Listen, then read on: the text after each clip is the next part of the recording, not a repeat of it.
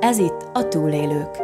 Ebben a podcastban olyan emberekkel beszélgetek, akikkel rossz dolog történt, mégis valami többletet kaptak és tudnak adni tragédiájuk által másoknak is. Tóth Fazekas Andrea vagyok, és én is, mint sokan hajlamos vagyok elfelejteni, hogy az élet nem mindig felfelé ívelő változás. Gyakran bosszankodunk, megkeseredünk emiatt, ezért is fontos olyanokkal találkozni, akiknek egy tragédia a lehetőséget is jelenti.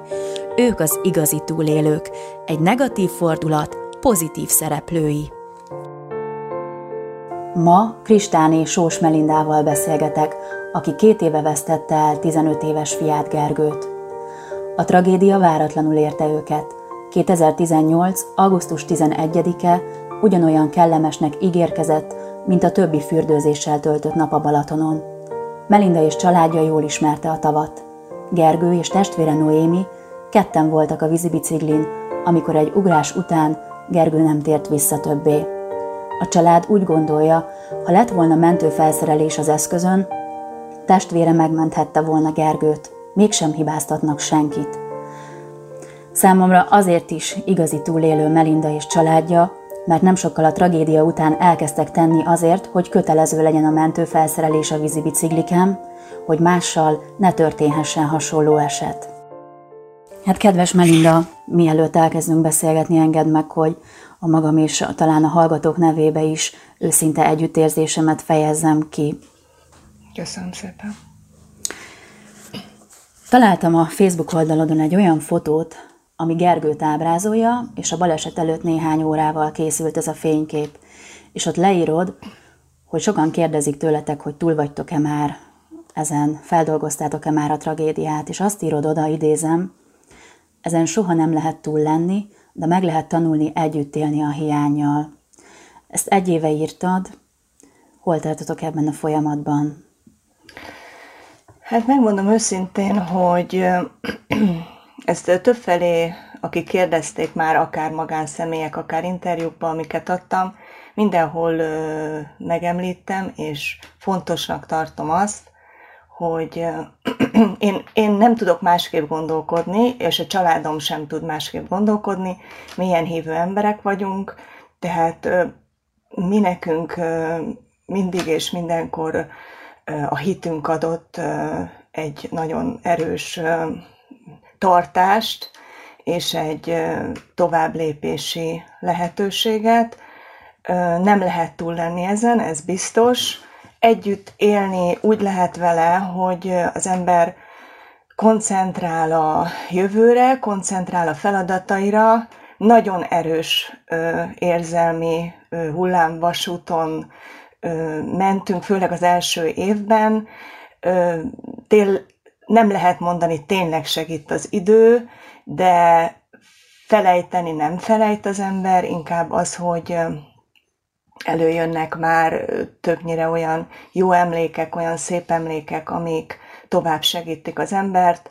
Sokszor emlegetjük őt, sokszor eszünkbe jut természetesen egy-egy dologról, vagy, vagy bármiről, hiszen ebben a lakásban itt élt közöttünk, tehát ezt, ezt nem lehet kivédeni, nem is akarjuk kivédeni, az életünk része. Uh-huh. Tehát aki hívő ember, az úgy gondolkodik, hogy ezzel nincsen vége, semminek sem, és amikor megtörtént a tragédia, utána nagyon figyeltünk a jelekre, és ezek a jelek voltak azok, amik aztán végül is arra az útra vittek bennünket, ami, ami a segíteni akarás és a, a másoknak Próbáltatok valami értelmet találni akkor ennek a történetnek így.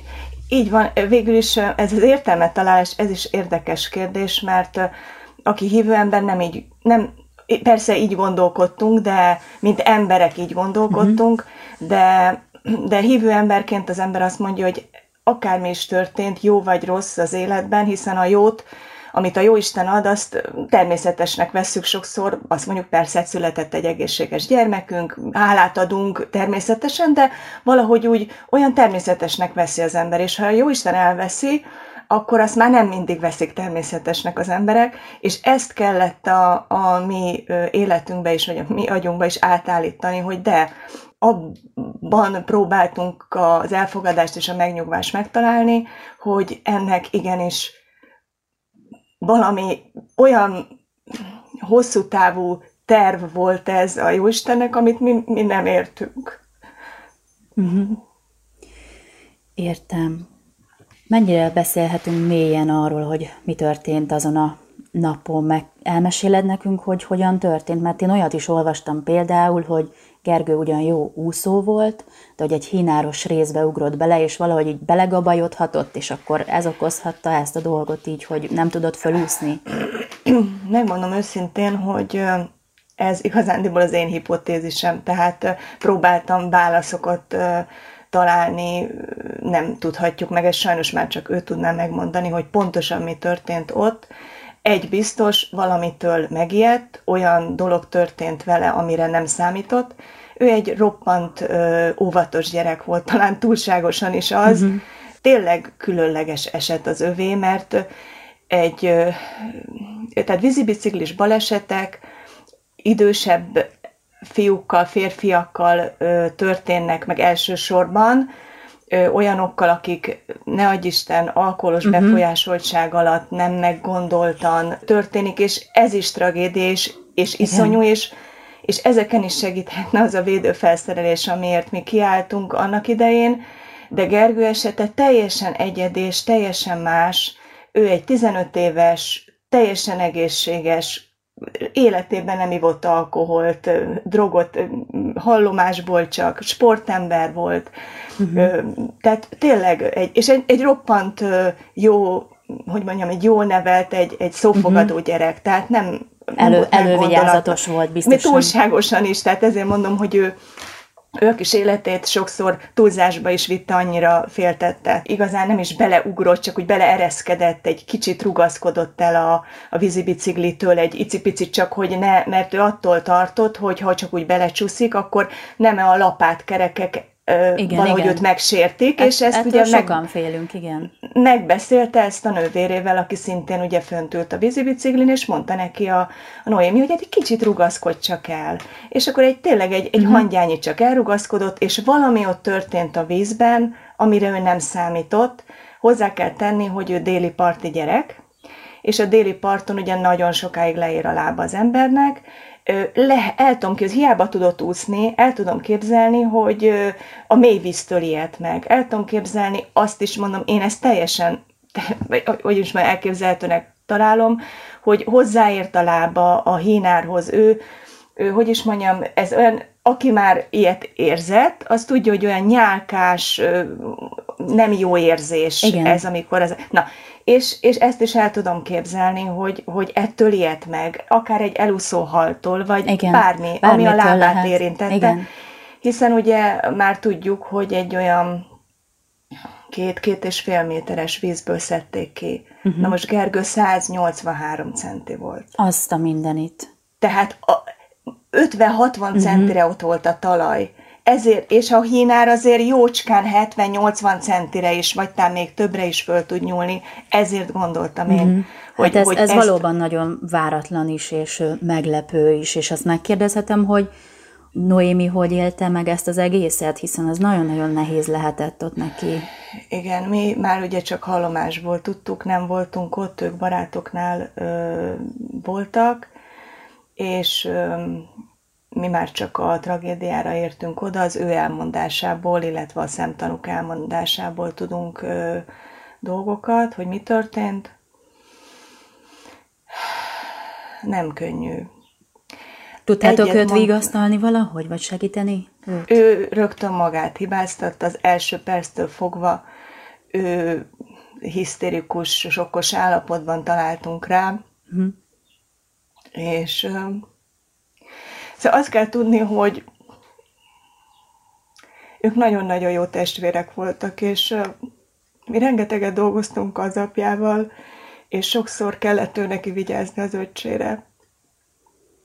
És ő egész csökkorától kezdve arra volt nevelve, hogy vigyázzon rá. Uh-huh.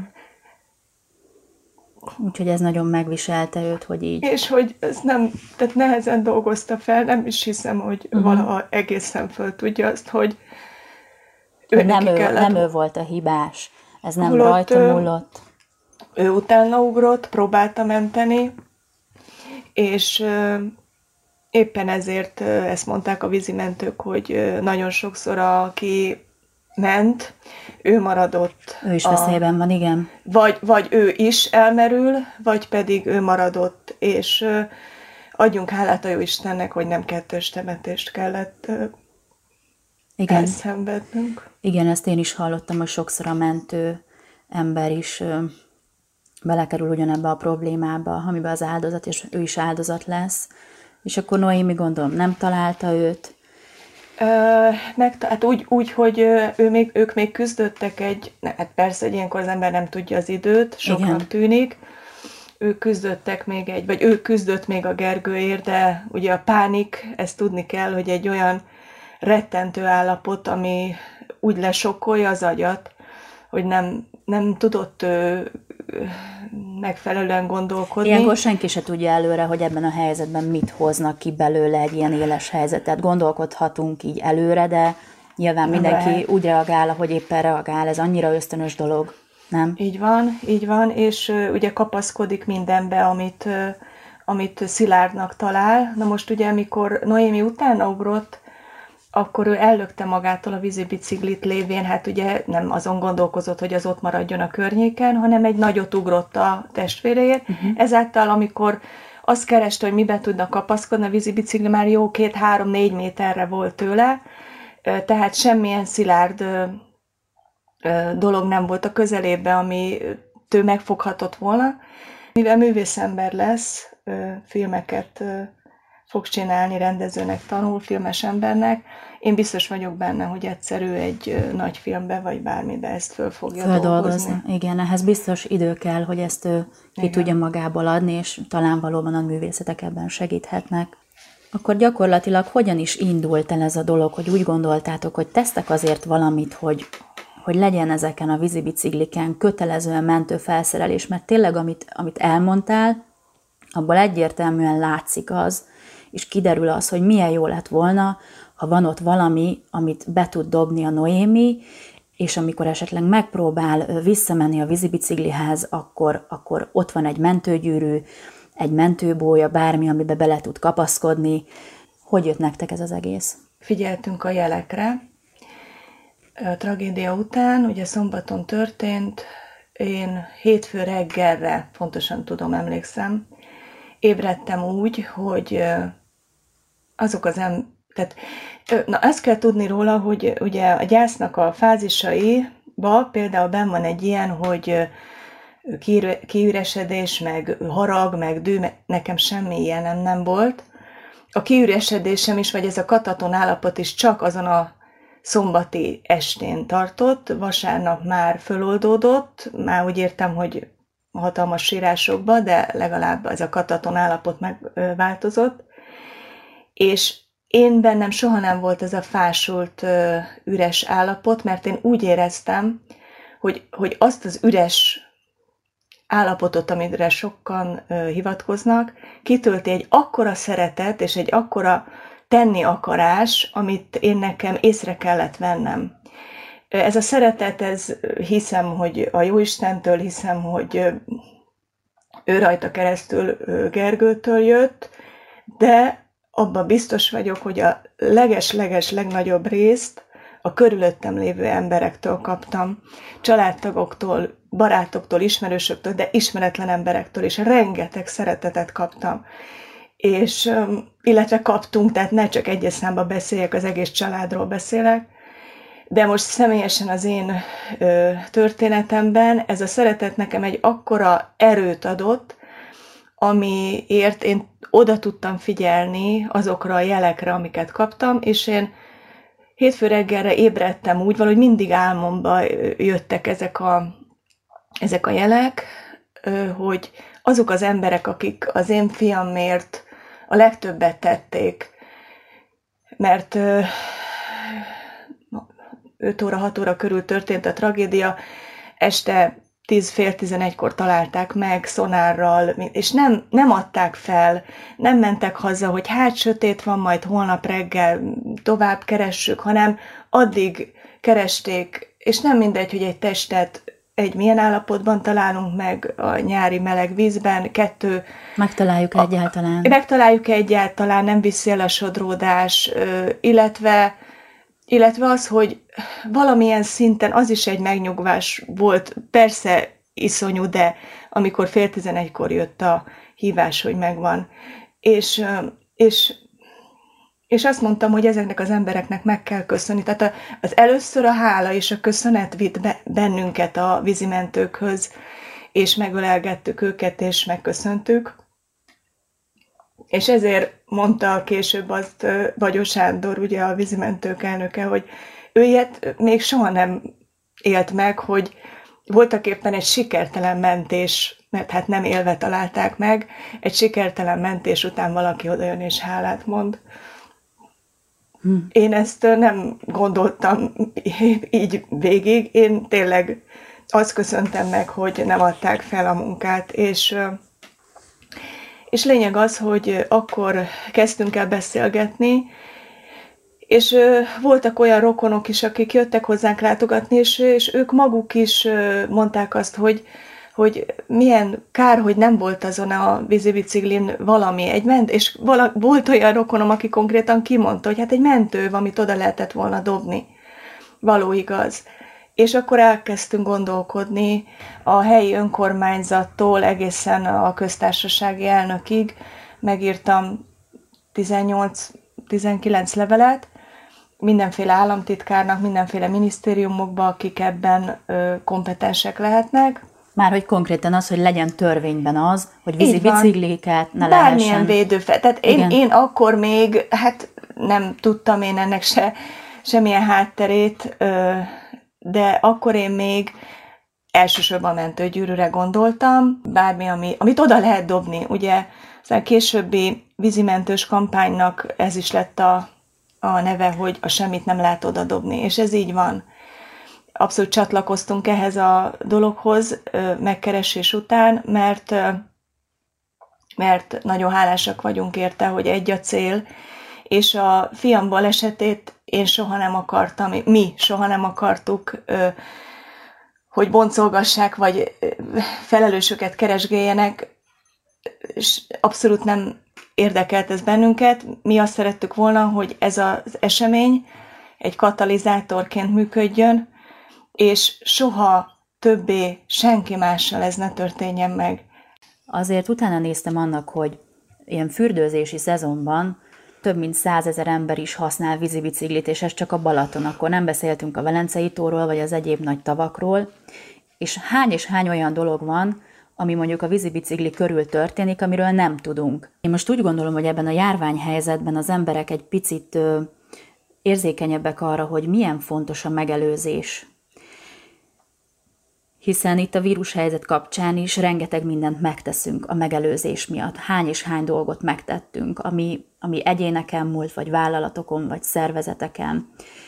Úgyhogy ha még nem is iktatják törvénybe idén nyáron azt, hogy legyen kötelező a mentőfelszerelés, remélem, hogy a kölcsönzők vagy a gyártók eljutnak odáig, hogy akkor vagyok egy jó szolgáltató, ha így adom el az eszközömet, vagy így adom ki az eszközömet, mert én egy felelős szolgáltató vagyok, aki teszek azért, hogy ne legyen semmilyen jellegű tragédia, se halálos, se egyéb.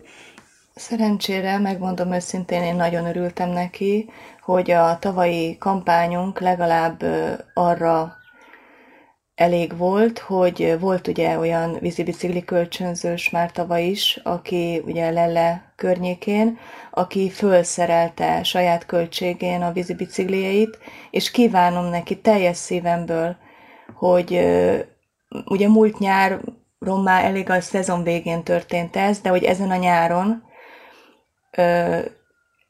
észrevehetően magasabb legyen az ő forgalma, egy kérdésem lenne Melinda már csak. Igen.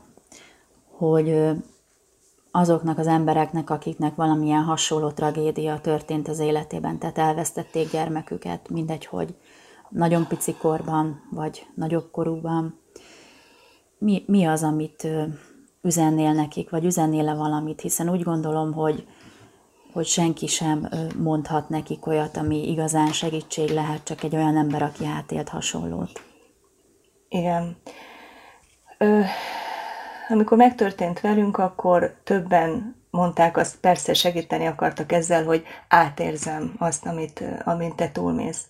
És akkor azt kellett mondjam, nagyon kedvesen természetesen, hogy nem, nem érted, és soha ne is értsd meg.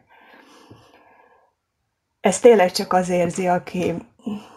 És ilyen szempontból nem mondom végül is, hogy mindegy, hogy hirtelen vesztette el az ember egy egészséges gyermeket balesetben, vagy hosszas betegség után. A vesztesség az vesztesség, viszont valahogy az elszakadás, az én sem beszéletek olyanról, aki betegségben vesztette el a gyermekét, mert azt meg én nem tudom. Én csak arról tudok beszélni, aki balesetben hirtelen vesztette el egy egészséges gyermeket, és tényleg én is azt mondom, hogy ha gyermekről van szó, akkor ilyen szempontból mindegy, hogy hány éves, hogyha még az iskoláit végzi, és egy ragyogó jövőkép van előtte, nehéz elengedni így ezt a, ezt a dolgot, hiszen hiszen az ember főleg a földi életben való lehetőségeit siratja a gyermeknek, és azt bánja, hogy nem élhetett meg minden életszakaszt. De, és megint hívő emberként fogok beszélni, nem magamtól vagyok ilyen okos, olvastam valahol, de tökéletesen egyetértek vele, hogy a Jóisten világában nincsenek évek. Éveket, időt csak mi mérünk itt a Földön. Tehát, hogy valaki 99 évig él, vagy 15-ig, vagy csak két hónapig, attól még élhetett teljes életet. És hiszem azt, hogy a Jóisten nagyon jól tudja, hogy ki mikor ér az útja végére, mikor érte el az életében azokat a kitűzött célokat, Jóisten által kitűzött célokat, amit neki el kellett végezni. Gergőnek 15 év jutott. Ebben nekünk bele kell nyugodni, és ha nehéz is, hinni azt, hogy jó helyen van. Ezt is egy kedves rokonunk mondta, hogy van egy saját angyalunk a mennyben, aki vigyáz ránk, utat mutat, és hiszem, hogy most már nem csak ránk vigyáz, hanem azokra is, akik hasonló helyzetben kerülni, helyzetbe kerülnének, mint ő. Csak hallják meg azok, akiknek üzentünk ezzel. Köszönjük szépen. Én egyet tudok érteni a te gondolkodásoddal, mert én is hívő ember vagyok.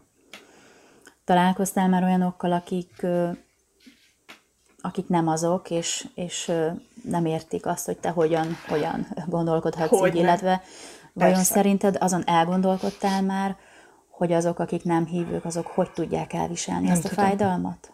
Én nem tudom. Én, én egybe vagyok biztos, kell egy fogódzó. Az, aki nem hisz, az lehet, hogy fogódzót talál a körülötte lévő emberekben, kapaszkodjon beléjük. Valamilyen szinten hit kell, hanem a Jóistenben, akkor higgyen, higgyen a családtagjaiban, higgyen a jövőben, higgyen abban, hogy a felhők fölött mindig süt a nap, de persze találkoztam ilyen emberekkel, és, és, és csodálták az én hitemet, és csodálták azt, hogy, hogy jó, hívő voltam eddig, de akkor most miért nem fordultam el. Uh-huh. És uh, én a kedvenc filmemből uh, idéztem nekik, amiben van egy nagyon szép mondat, hogy a Jóisten ugye mindig velünk van, erre, erre próbál utalni, hogy az Isten szeretete nem azt jelenti, hogy mindig jó dolgok történnek velünk, hanem azt, hogyha megtörténik a rossz, akkor ő velünk van.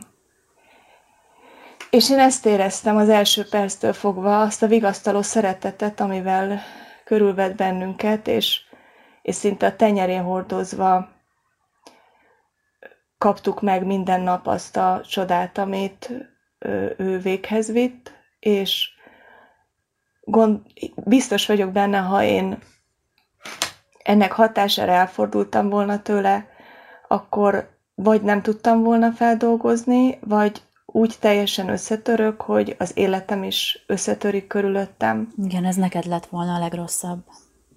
Mindenkinek. Tehát rajtam uh-huh. kívül az egész családom tönkrement volna, és azok a gyerekek, akik vártak rám az iskolába, hiszen első osztályt indítottam abban az évben, azok is csalódtak volna, és hát sokan csodálkoztak rajta, hogy egyáltalán egy augusztus 11-e volt, én szeptember 1 ott voltam az iskolában, uh-huh. és csodálkoztak, és nem értették, hogy hogy, hogy hogy nem egy fél évre elmentem táppénzre, vagy, vagy, vagy magamba burkolózva ö, gyászoltam volna, és azt mondtam, hogy, hogy az, hogy az ember elvonja figyelmét, és, és mással foglalkozik, ez is például egy jó jó terápia, munkaterápia. És vitt tovább téged az a szeretet, amit a gyerekek iránt éreztél. Így van, és érzek most is, és hihetetlen pluszot adtak, és hihetetlen energiákat ölelésükkel, szeretetükkel, és arra, hogy nagy szükségük van rá. Tehát ez egy megint egy nagyon fontos dolog, hogy a gyászoló érezze azt, hogy ő rá szükség van, őnek erősnek kell lenni. Természetes, hogy én is sokszor volt olyan, hogy ahol senki nem látott, elvonultam és sírtam. És hát, mint láthatom, nagyon könnyen igen. most is elpityeredem magam. A fájdalmat de, érezzük, igen.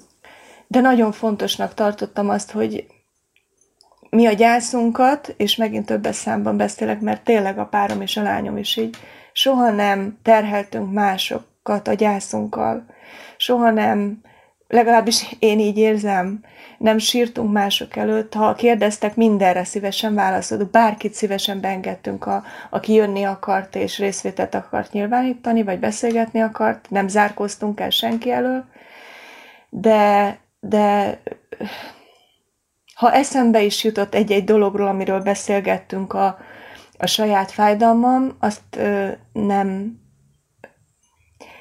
nem helyeztem egy vidám beszélgetés középpontjába, hogy elrontsam a hangulatot, stb. Tehát e- ezekkel saját magamat is védtem, nem csak a körülöttem élőket. Uh-huh. Tehát ez is például egy módja annak, hogy, hogy az ember el tudja terelni a, a gondolatait, és ne önsajnálatba burkolózva élje az életét, illetve ez a tenni akarás, ami aztán bennünk ö, ö, szöget ütött, hogy ö, a és sok helyen ezt hangsúlyoztuk is, hogy azt értsék meg, hogy velünk ez már megtörtént. Tehát a tenni akarás minden gyászolónak csak azt tudom mondani, akár hívő, akár sem, hogy keressen kapaszkodott ebben a, akár ebben a világban, akár a, a hitében, és, és csak így lehet kikapaszkodni ebből a mély gödörből. Nem hittem, hogy az idő segít, de inkább úgy mondom, hogy kialakul egy új életritmus, uh-huh. és, és valóban kicsit a, a fájdalom tompul, inkább így mondom, hogy nem olyan marcangoló, nem olyan, nem olyan szívettépő, mint az elején, öm, szelidül és tompul egy kicsit, de túllépni ezen nem, nem lehet, az egyértelmű. Igen, egyértelmű. Kedves Melinda, nagyon szépen köszönöm, hogy beszélgettél velem, és én is most legszívesebben egy kicsit megölelnélek téged.